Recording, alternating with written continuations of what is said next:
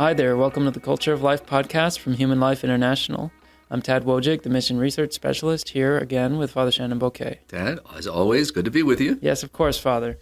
Um, thanks for being with me here again today, Father. We're talking again about this um, really uh, still tenuous, still uh, uh, not official situation, um, but in anticipation of the Supreme Court uh, decision regarding Dobbs versus Jackson women's women's health, um, and anticipating hopefully an overturning of Roe versus Wade. Now there's some more developments, and uh, just kind of keeping up this conversation, which is really the most significant event in pro-life history in the last um, probably since Roe v. Wade, honestly. So um, Father, if we could uh, just get right into that and what you have to say about that this week. Well, you know, it's it's a follow up column, you know, to uh, you know from last week's you know discussion, and you know, I think what's important is all the details. We just need to keep ourselves aware.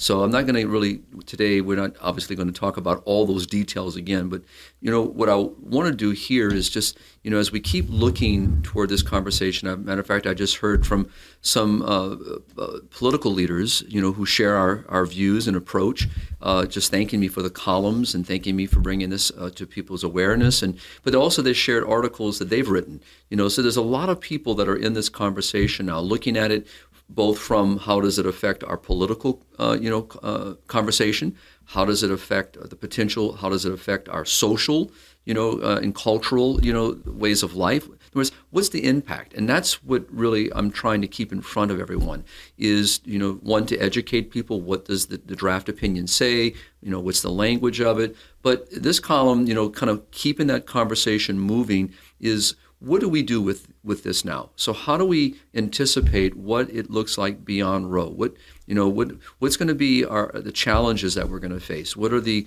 the spiritual you know uh, issues that are at stake here? How do we bring this conversation into our, our states, into the various you know daily life? And I think that's the real challenge for us right now because you know as I mentioned in the column for 57 years now, there's been a mindset that has been established. And as we see right now, with those who are uh, on the other side of the aisle, who are wanting to advance abortion, you know, as the, it, I mean, this is pretty much, if you look at the age group of those that are engaged in this conversation, it's a mindset that's been established. And, and so the real challenge really is not just the, the, the law and having it uh, become overturned and then thrown back to the states, at least as far as we can see, but with the arguments in the states, with the advancement of pro life legislation in the states, all this needs to happen. We also need to think about how do we affect people's minds, mindsets, understanding. How do people approach the subject? How do we, we talk about life itself, the value of life, the beauty of human sexuality as God intends that, that wonderful expression of love between husband and wife to be fulfilled and to reach its purpose. And, you know, these are the things that have fallen out of the conversation, the narrative. And as we know, there's a secular narrative, Tad, that, that controls the conversation. And whether we're talking about, you know, the issue of chastity and purity, whether we're talking about, you know, marriage itself, whether we're talking about the issue of human sexuality, the narrative is not being governed by Judeo-Christian values. It's really governed right now, sadly, through social media, you know, the whole movie industry, the, the, the, the, whole narrative is really governed by a secular understanding. And that's where our challenges, I believe, is going to is going to come. It's always been there. And now all the more we need to bring this to bear. And so, as I did in my column, you know, without getting into great, great detail, which I'm going to keep doing, I'm going to follow up with this some more, especially, you know, once this decision comes out. We, you know, we need to be proactive now, anticipate, and at the same time, you know, as I've been doing with other pro-life leaders, thinking of objectives, strategies. What can we be doing to help each other in the various ways we approach the subject? Because there's so many people today that are, are, are dealing with this issue. Uh, some just very strongly quote on the abortion issue alone. Many of us are engaged on many other aspects of the conversation. And HLI has been in this conversation from the very beginning and uh, approaches this, this conversation a little differently And so we, so for us and for myself, I'm want to look at things more deeply. You know, marriage itself, the ends of marriage. How does contraception play into this conversation? Which is what the latter part of my article really gets into in more detail. So, but for all of us in, in the pro-life movement, and especially the leaders, you know, we have been talking about this moment, and so uh, we're we're not surprised, quote, to be in the moment. We're, we're glad to be here, and we've been talking about this, but the surprise is that we are here. You know, we, we have an opportunity in front of us. So I think it's very important for everyone who is uh, involved in the pro-life and family movement to be thinking of what can we do individually in our communities, within our church family, you know, among friends, and you know, and wherever our conversation may take us. And then we also have to think of how do we unite. So we, we, as we have been doing very strongly over these now, you know, 57 years, is how do we, you know, keep uniting each other, you know, bringing each other together to the table? How do we support each other in this movement? So, our, as we said last week, you know, Ted, and our last time we, we talked about this was how do we support our pro-life legislators? How do we support our pro-life governors? How do we, you know, help, you know, those who are, you know, in those moments uh, or opportunities of conversation at a certain level in society that you, Tad, and myself are not in? How do we support them? What can we do to help them? And then, you know, from our side of the uh, the conversation is, you know, for working with priests, working with seminarians and religious, not only here in the United States but globally. How do we talk about this? And so that's that's kind of where I am you know, and, and also, so it, it, there's so much here in front of us. And, I, and I, I repeat what I said last time. I see if we're given this opportunity through the decision of the court, if it stands as it is, this is a moment of grace. It's a moment of opportunity, Tad. It's a, it's a moment of hope where we can rewrite, you know, a great wrong where we can, um, you know, uh, a right or wrong, I should say, and, and, where we can turn the conversation. And that just means we're going to have to really be clear in what we're advancing. So I, I see this as a great, great moment. Yes, Father, and um, I think we touched on this a little bit last week um, as you're talking about how it's it's a really a moment to um, of kind of a national reckoning uh, with what's uh, what we've come to as a nation, and um, I think one way in which we can pick up on that is we, we did mention it a little bit last week, but talking about here it's a great opportunity. I, I assume you mean it's also not just a great opportunity as far as um, the abortion issue moving into the states and then that becoming more of a popular conversation uh, at each you know state legislature level, um, right. but also really getting at the root of the contraceptive mentality in our culture, Correct. which, as we've discussed many times, is the cause of abortion as well as all the other, uh, right. you know, I don't know what you call them, like the flagship sins of our generation. Right. Um, well, I think you know, Tad. You know, just obviously, you know, I, I just read a column just today that uh, speaks about you know, quote, popular vote, bringing this to a popular vote. I mean, I'm always leery of something of this nature because of the very fact that we have such poor catechesis, poor formation, poor understanding. Uh, I get into this in my column. You know, when we have people who actually say that they're pro-life, but actually believe in exceptions. You know, and so that means no, they're not necessarily pro-life. You know, the, mean, pro-life means we value life. We're not arbitrarily choosing a stage or a moment or a situation, or creating exceptions where, uh, you know, oh, never mind that. Yeah, that's correct. Like you can have a enough. child that's diagnosed with a genetic abnormality. Right. You can have people who think that within the first trimester. So we really have so we have a long way to go you know, to really to bring a, a, a real life ethic to bear. We have to really work at this, and so uh, I think that that's the real challenge that's going to be now put on us even more. You know, because as this debate moves to the states, uh, the lines are going to be very clear, and you know, so we need to be as a church, as a people of faith, across the Christian lines, our Jew- Jewish brothers and sisters, and many others, you know, who share our, our approach to life and its value. So we, we all need to really think about how are we going to do this. Now, with regard to that, this is what you know really prompted me doing a follow up because I, received a number of comments from the first column, and you know people were just you know talking about you know the uh, what can we be doing, and so I think maybe we can do before we kind of talk about you know the root issue that you, you talked about and, and mentioned is for people to really, I mean, right now, until we see what this is going to finally be, but I, I really think that there's a lot right now that, especially as a church, and I've been reading many uh, different uh, diocesan uh, papers, and or at least people sending me articles and, and links, and it's great to see that people are talking. They're asking questions, and it's great to see that you know from different priests and religious leaders and from our bishops that it's it's percolating. In other words, this conversation is really now on, in forefront. You know, if anything else, what this draft did is it's now made it almost basically the number one conversation, uh, and that's great because now it allows us to address these issues. And I've seen people, you know, who are dealing, you know, with this uh, now being invited to interviews. They're writing articles. So I would say on the local level, is that if we're pro-life leaders working in our states, you know, you know, our pro-life uh, uh, state organizations, that to be thinking, especially, you know, even in the states where we would we think we have a hold, if you will, on the pro-life agenda, I can think of a number of states. My own state Louisiana has been very strong as an advocate, you know, for life. But we should never take anything for granted. We should never just assume that, you know, that even with the trigger laws that we've talked about before, where those those states that have uh, pro-life um, bills are now a law, just waiting to become a law, you know, that's going to protect life. That's great but it doesn't mean that the other side of this conversation is just going to roll over. You know, you're still going to have people trying to push legislation, push things. So we need to be proactive.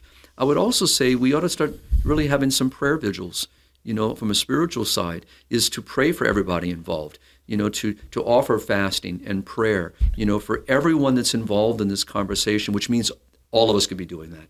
You know, I've already intensified my own time in prayer, you know, with a specific intention. I'm, you know, offering uh, specific masses for this intention, you know, praying that, you know, that all of us will be protected, you know, during this time because as we've seen, you know, uh, there have been uh, some very tense, very emotional uh, gatherings of people protesting. Uh, thus far, we have not seen, you know, any um, any violent activity. I hope that stays that way. Uh, but again, we just need to be thinking uh, of how to to approach the conversation and how to address it. How as priest, how do we talk about this? And right now, I know it's kind of hard because we don't have a definitive um, uh, statement yet. We don't have a decision yet. However, all things pointed seems that this is going to be the decision.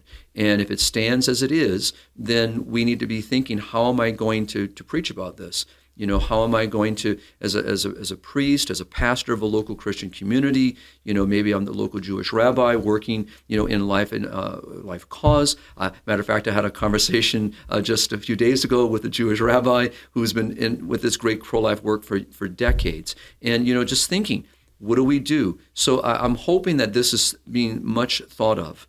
Now, with all that said, Ted, let's talk about what I do get into in the article, which is not always understood by many of those working in our pro life cause. And what Father Marx always addressed as the root cause it's, it's the contraceptive mentality. So it's, and, and I go into uh, quite a bit of length in my column, in the latter part of it, you know, to talk about this and, you know, what does this mentality do and, and what's been created. And we have to really pause, you know, and I did this purposely in my column to remind people that, you know, that uh, uh, birth control, as we know it, was legalized for married women, you know, uh, under uh, uh, on the Supreme Court ruling. And then we know a few years later, another ruling, and here I, will just make note of them so that people remember them. So this was Griswold versus Connecticut in 1965. So this is when the Supreme Court uh, legalized birth control for married women. Then in 1972, right, a year before, we see Roe v. Wade, the court, same court legalized under uh, Eisenstadt versus Baird in 1972, where unmarried women can have access, quote, to birth control.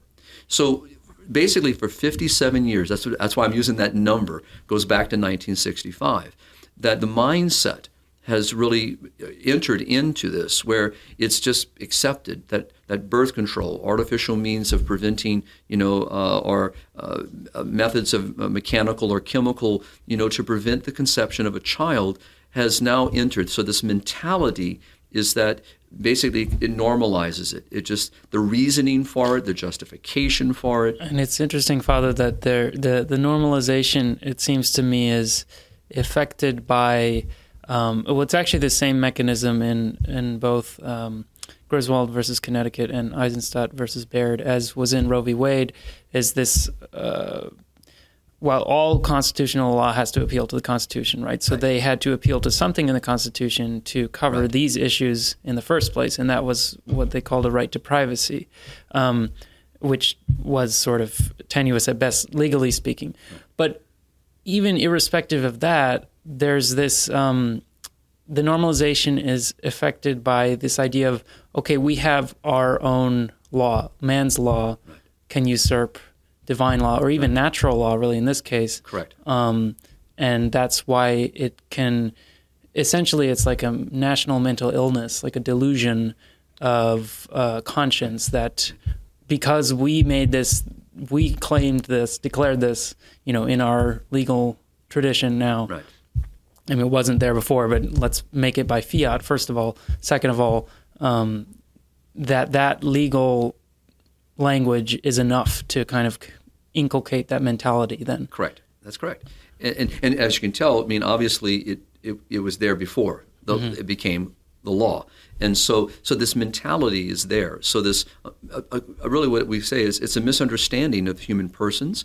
It's a, it's a falsification of a human good, you know, uh, a good that's created by our Creator, you know, and has a purpose. And it has, uh, uh, and, and, and what's so beautiful about this is that this is not being discussed. That's the that's the bad thing is that there's something beautiful here at stake. There's something of richness of, of we talked about last time, and it's it's being forgotten or it's being ignored or just completely rejected. And in its place is something false. And so the whole tenet of the sexual revolution was to unmoor, you know, the human person from these which are these beautiful treasures that God has entrusted to man and to woman. And, and the ability to use reason to understand how to discipline oneself and how to exercise in a right manner, in a moral way, of how to approach this conversation. So, but all this is, we're back to the narrative because this narrative that you and I are addressing in a limited way, in a very, very brief moment, you know, is not the narrative. And as a matter of fact, uh, if we tried to put this into a, a public interview, we'd be booed off a stage. We would be made, we'd be, we'd be mocked. We would be told that you know that's passe, whatever the word or phrase or anyway, it would not it would not be welcomed because it's it's not welcome today. You know, to talk about purity and chastity in single individuals. You know, to talk about chastity within the, the, the uh, understanding of the human person is today in a world that really is driven by you know um, a, an understanding that you know uh, sexual activity is just norm. It's just to be accepted. This is what people do. You know, looking at it purely from a biological, from an emotional uh, perspective, and not looking at the total person. You know, not looking at the, at the individual. and I would say even nowadays, in, in sort of an even the biological aspect is disregarded, right? Let's Of course. because even animals have their mating seasons. They're not, uh, and and then you know the question of homosexuality and other things. Contraception is not in the purview of animals at all. Right. Um, So there's something in the natural law that is even, right. uh, It's violated. yeah, violated by these dubiously arrived at uh, uh, laws of man. And that's why it, it's for, for us is how do we again bring this back to the surface? It's something the church has never lost.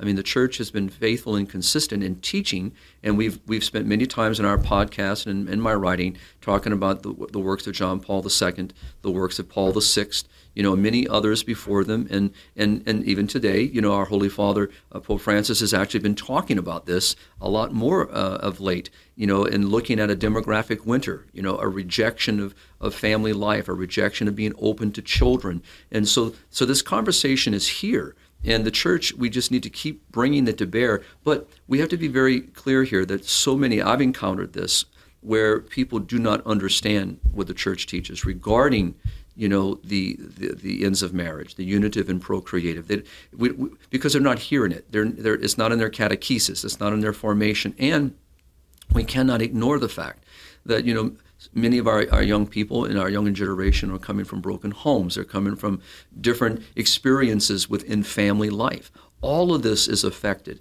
What they hear in their schools, what's being taught in in in, uh, in their school systems uh, uh, about uh, expressions of human sexuality and so forth. So there's a lot out there. And so when I start talking about this, you know, from an interview or in an interview or writing about it, uh, and I, I, mean, I've had people call in in live programs, you know, and you know, question, you know, what what, I'm, what we're talking about.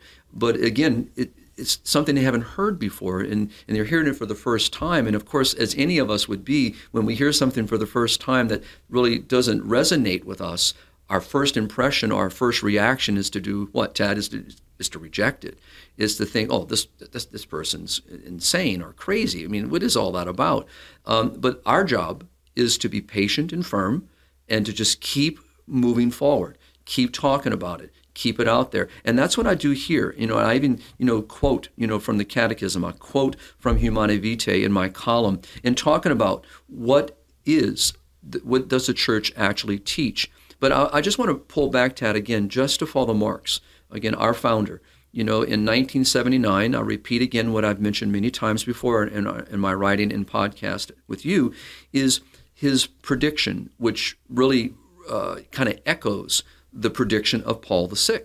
And now this is a conversation in 1979 with now St. John Paul II.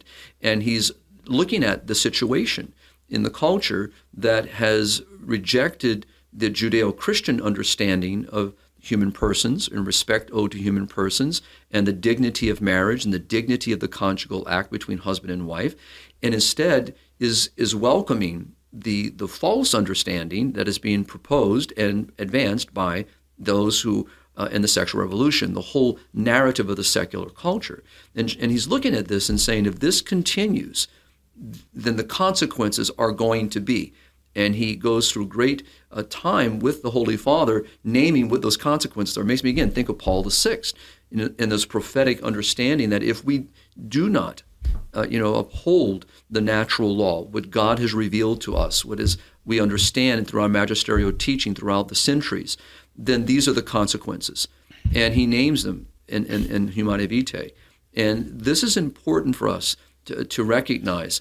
And here we are. Because, yeah, I was going to say some of those, I don't remember exactly everything, but it included things like widespread fornication, uh, abuse of women by men right. the, sexually, um, even it's kind of culturally normative or unconscious kind of just women. We talked about this uh, in one of our other episodes. Exactly. Um, and uh, as population well as control, population control by used by governments and and and, and we see, we would see divorce, the breakdown of the family, you know, and and, and I think there was there's one quote that I that he finished that series with a general increase in immorality or something right. like that, and and that's pretty much what we've seen. We talked about when you right. come up with examples, your airplane examples of vulgarity or immodesty, things Correct. like that.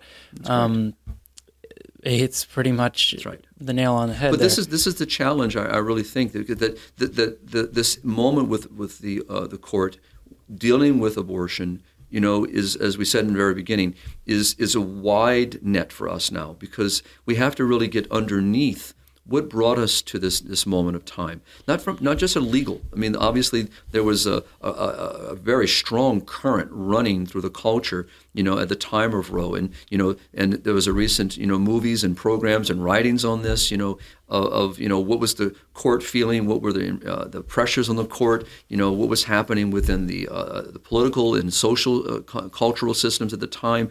All that affects, and so that's no different today you know, so for us to just kind of pretend, you know, that uh, that this um, decision of the court uh, is is going to miraculously just you know create you know this this great wave of change. It has the potential, obviously, of all the things we talked about, but it really is going to be for us to step forward and to and to help that change become really transformative, which means it's hearts and minds. You know, if we, as you just said, you know, it, the conversation we're having you know, Tad, is is very foreign to as to so many people. So how do we not make it foreign? Even a lot of Catholics. Of course, that, that's why I, I, see this as a moment of time, you know, for us as a church to re- reassess our approach to the goods that God Himself has given to us, and how do we, we we address them? How do we speak to them? And we have so many people that you know that really believe you know in what that narrative in the secular culture says to be true, and so we have to unravel that. We have to unpack that, and to be able to expose the great lie and expose uh, what has been promoted as a good, as true, as that which really has been false, and and not approach it always from the negative, you know, in the sense of how we look at something.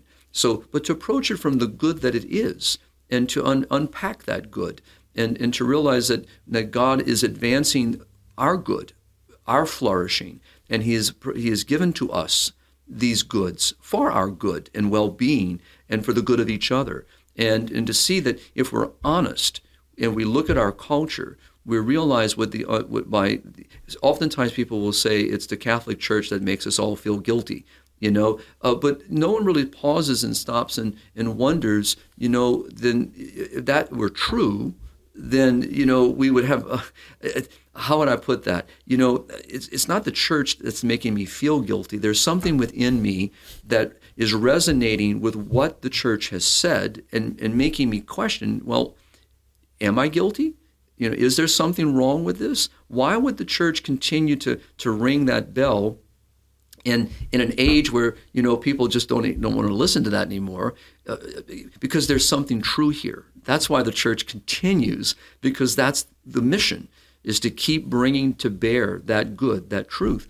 And if, if I have found that when we approach people and, and keep that, that in forefront, that a good many people, you know, their, their hearts open and they receive. So that's what I'm, I'm, I'm trying to get to is that we just need to set that course to be able to work on, on this, on this conversation. But to ignore contraception would be a very danger here because it goes back to what I was saying you know, earlier with Father Marx, that if we ignore the root, that, that anti-life mentality, uh, that I don't want to, to conceive a child.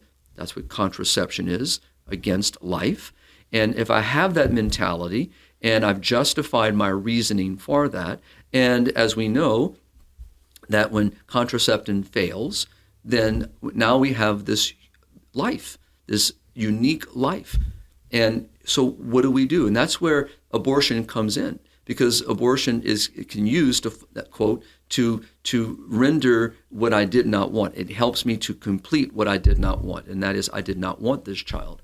So, pardon me. So I think it's it's something that we have to really recognize that if we, it's not just quote saying we're going to change the law, we're going to end abortion. We have to get underneath it and get underneath the mindset that was there before and still there. And so that's the real challenge that we have, that I, I believe is there. And, and, I, and I see this as a moment to do that. Thanks, Father. Yeah, I mean, uh, I I definitely agree. I think we are in that situation where God's. I think we mentioned this last week that God's giving us a grace to kind of a national moment of uh, examination of conscience and uh, yeah. uh, be able to really say, okay, what are we? What path have we been on? and uh, where are we going from here? And um, hopefully can correct that. I wanted to shift into something very practical, Father, that mm-hmm. uh, affects a lot of people. It affects people. Um, I'm sure it affects you. It affects me, um, and probably most of our listeners and viewers. But how can we talk to? Uh, most of us have family members who are no longer practicing the faith, or uh, if they are, are in disagreement on these issues, uh, in particular contraception um, but also maybe abortion. How can we talk to uh, family members about these things? Sometimes these uh, divisions can be very cl- close to the heart. I mean, our Lord right. said, "I will have you know." Father against son and, and daughter against right. mother uh, because of these issues, um, because of him, really. But right. that means these issues um, uh, in this case. So uh, maybe just some advice. Uh, my advice, first, always, you know, is I need to be aware what the church actually teaches. So I need to be versed in what is the language of the church. So so it's important. Look at the Catechism on marriage. You know, it's a good good starting point. If we're if we're talking about the issue of, of contraception, of marriage, human sexuality, the dignity of human persons, we got to start with what does the church truly teach. and it's it's the first place where I, I confront my own understanding and there could be that maybe as a as a catholic i really do not understand fully what the church teaches or maybe i do and but it still is a good chance for me to reacquaint myself familiarize myself once again and then i'm able not to say well catechism number 21 says this or 21a says that with my family or friends. But what it does it gives me a, a good foundation and uh, helps me to be comfortable in what I understand and to be able to articulate that in a very calm, in a very uh, sensitive and compassionate manner, even with someone sitting across the table who could be my parent, it could be a grandparent, could be a brother, sister, cousins, friends, be able to have a conversation. And even when someone maybe responds not from a, a friendly tone, to not get caught in that and to and just to to accept you know that there there's going to be some differences but that if you keep working forward, if you keep uh, explaining things. So, starting with self awareness, self education, what does the church teach? And that is the starting point. And then be able to maybe even pose before you talk to anyone. You know, sit down with a friend who you, you already know, a family member that shares the same approach, same, the val- same values. Have a conversation how would you talk about it? You know, t- sound it out because sometimes the way we we even here in our podcast with our limited time, I, am very aware that sometimes we don't explain things as thoroughly as I would like to do because of the time constraint, or we move it around with the conversation. So we can all do that, you know, and so it's good to talk to someone, you know. Then you can kind of step to the dining room table or maybe sit in the, in the living room with someone and be able to have this conversation, uh, but not to be afraid the truth is, is liberating. And, and oftentimes, and I, and I share this story, I have been in airports, I've been in bus terminals, train terminals, many different places in my service to HLI where people pose very direct questions. And I've been in malls, public gathering places, where you know someone will approach me in the middle of, of the mall and ask a question, you know, and so and to being able to to listen that's the first thing. Listen. You know, don't don't don't shut someone out. Do not ignore what they're saying. Listen to what that person says. And if you have time, obviously, you know, sometimes it's, it's very quick. You only have that little elevator moment. But with family and friends, usually you can come back. So it doesn't mean I have to go after everything all at once maybe I can plant a seed. But I give an example in a mall and in a different country, this uh, young adult, you know, approached me with conversations about human sexuality, you know, about marriage, and right in the middle of the mall. And I had hundreds of hundreds of people gather around and were listening to what was supposed to be a, a conversation between me and this and this individual. And it, I was amazed at how inquisitive people were and so it's an opportunity that we, we, have to, we have to have, but to be able to listen to what people say and then be able to respond to them. So, Tad, I would start with formation, education, learning what the church teaches, and then reading, you know, maybe a counterpoint, you know, reading what does the other side say about it. And then with a friend, again, like I said, what would be my response? So maybe the friend plays the kind of the, the adversary, but to be able to talk it through because it allows you to think how to respond. Uh, there are a number of great groups doing this, and I love it. I think it's great uh, how they do this, and, and, and especially working with young college students who go out, you know, to, to evangelize. It's a great way to do this. The second thing I would say, Tad, is to uh, if you, I mean, I have family members you know, in, in my own family who do not, who sadly do not, you know, share, you know, the full uh, expression of our Catholic faith in this regard. And sometimes, you know, sitting over a cup of coffee, you know, it, it'll come up. You know, someone will make a comment about, you know, not being open to children. Someone will say something to me. And in a way, it's, it's a kind of spark a conversation. Well, sometimes it's just a spark they want to do. Uh, but I don't, I never pass up a moment. You know, if, if someone opens a door I'm willing to walk into it. And and so, but again, it's also praying, you know, every day. Lord, give me the wisdom, give me the patience, you know, help me with the grace I need, uh, not to be upset or angry or take things personally. As you said, Tad, it really in the day it's not about me. It's about our Lord Jesus Christ, and you know, and He says this to us. You know that they, you know, have hated me before you. So in a sense, and they don't hate me, they, they, they, they don't understand the teaching, and maybe they do hate the teaching. Maybe they just don't agree with the teaching. Maybe they think they're not able to live up to the teaching. You know, so whatever the dynamic is, we, that's why listening is important, and then being able to respond. So prayer and formation, education, I think are very key here. And also, what I would say is just thirdly, was is be aware.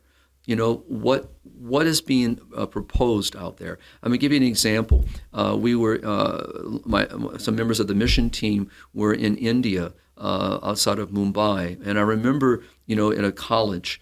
Uh, so, uh, addressing some of these issues with college students, and it got very heated very very uh, and so so the those of us who are in the mission team of course we do this so often and but doesn't mean that your heart doesn't pound a little bit inside your chest and you're trying to you're trying to listen attentively you know you're trying to be very respectful and and we I would say we do a very good job because we, we we've had the practice but the individuals that making the comments were very highly charged to the point of even you know being very sh- shaking. They're so upset and with it and trying to you know to give people a chance to, to talk it through you know let them have the room to talk it out but um, the reason why I bring this up is that we have to know our own limitations and our own, you know, uh, you know, uh, disposition towards something, how we can address it. Because you know, if, if, we get caught, you know, uh, in it and drug into the emotion, it can be it can become a distraction.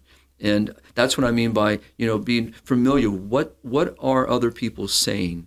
And that way, I can address that. I can I can approach it. So it, it's it's it's a moment within our families, and I think we haven't had this. I mean.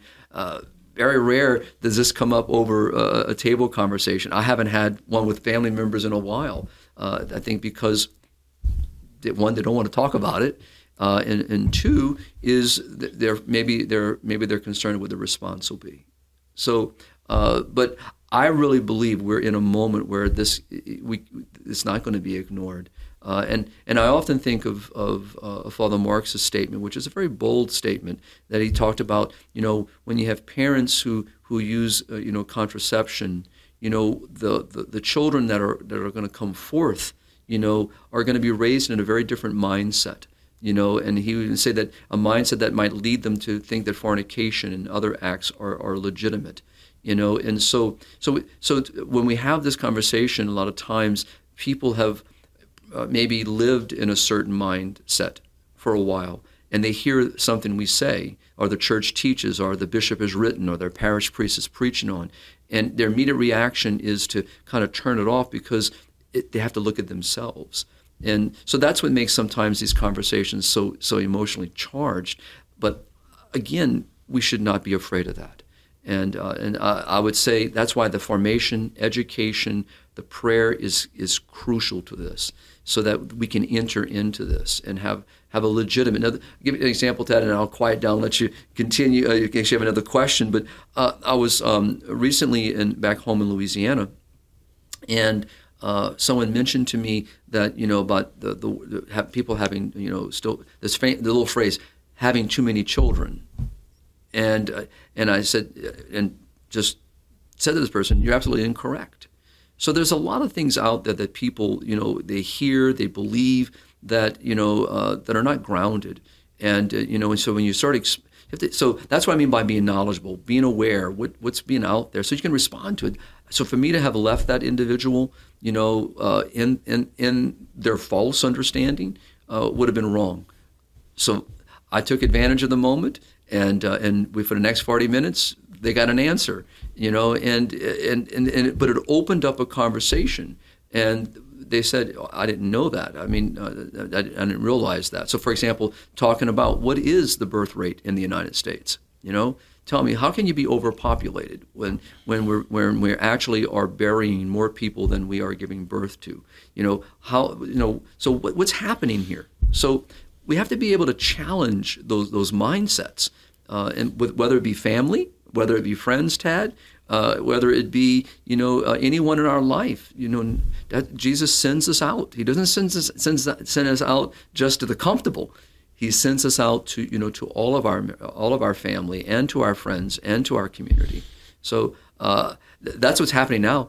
I mean, this this moment uh, with Roe is making that happen. Yes, I think very clearly, Father, that's the case. Um, so, um, thank you for then for your very nice explanation of that.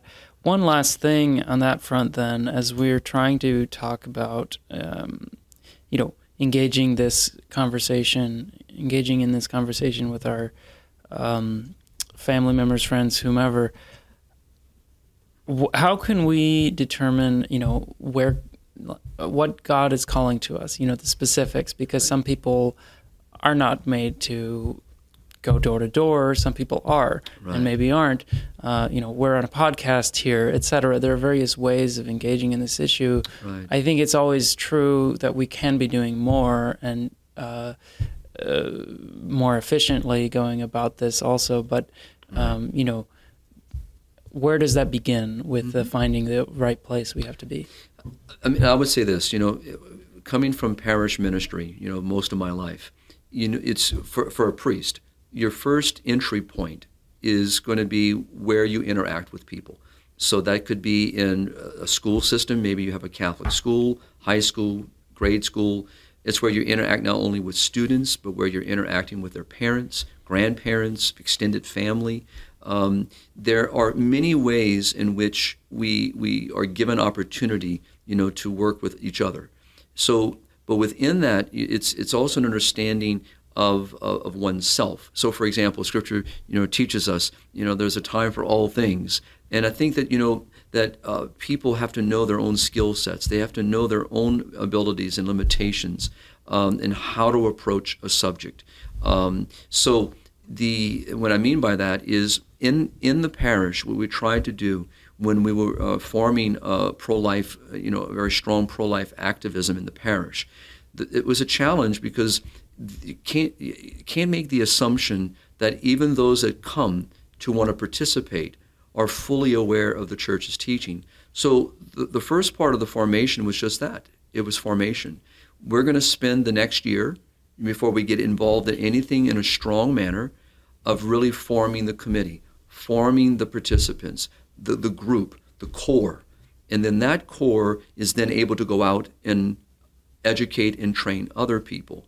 But if, if, if we're not prepared, you know, to, to know how to address the issues, so in this case, the pro-life issues, the family issues. You know, again, not everything perfectly because there's so many aspects of it, but we want to get to the what does the church officially teach? What are the documents the church is advancing? How can we study those documents? Many people have not read them. So even people that are with us, Tad, you know, have not read them. So that's what we did.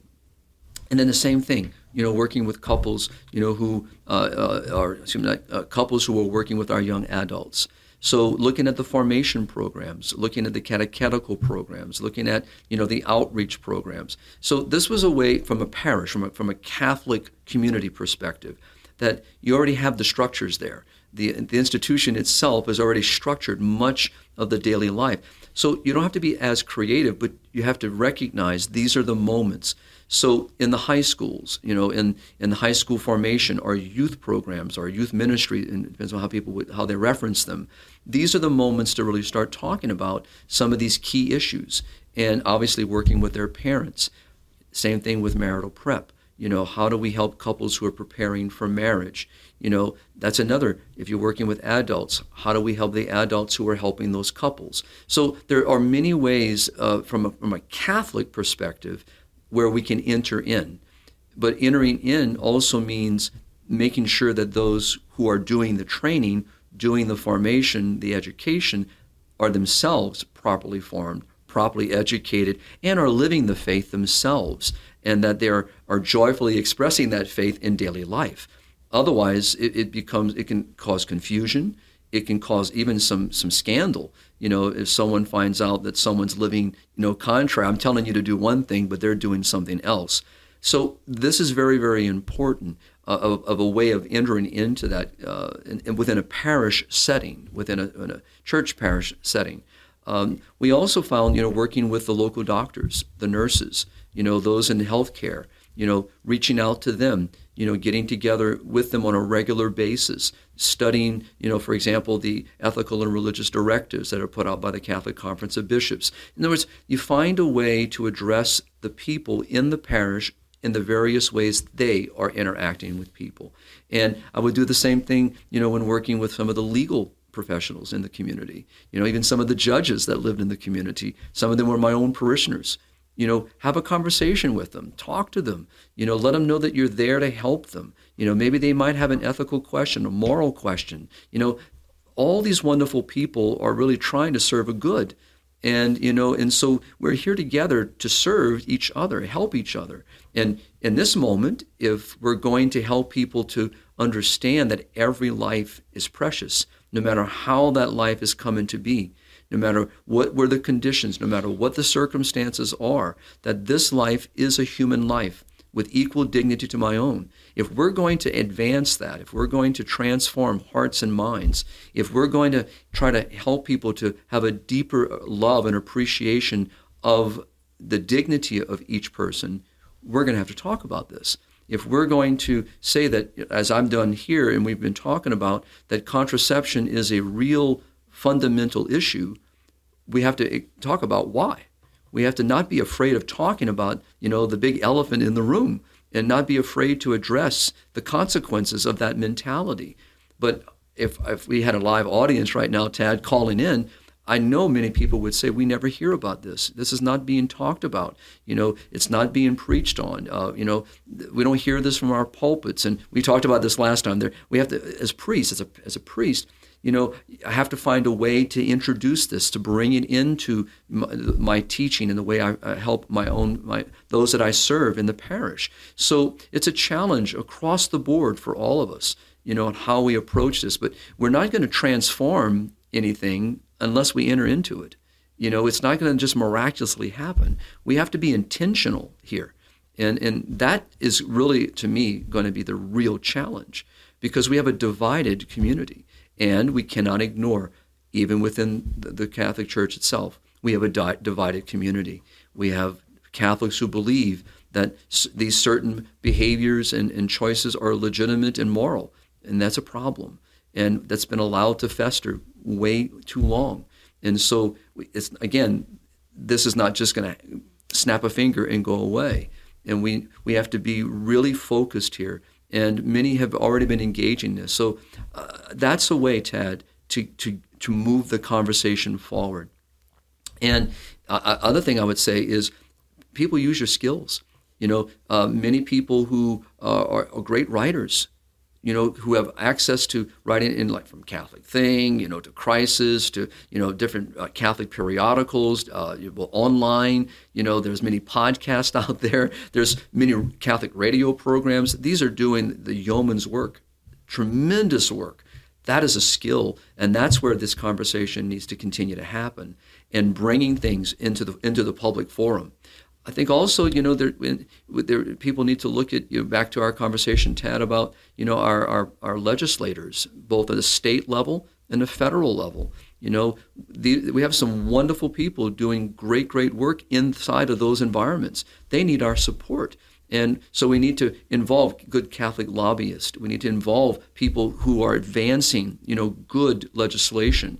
And, uh, and there are many skilled people out there that can write these kinds of bills that have the, the, the, intellect, they have the skill set, they have the expertise. Um, we, so I would say, Tad, we have to attack the mountain from every point. And that means everyone has to be in that. So, you know, if we have uh, you know, young people, we have to address how do we help our young people. If we have young people in college level, how do we address them?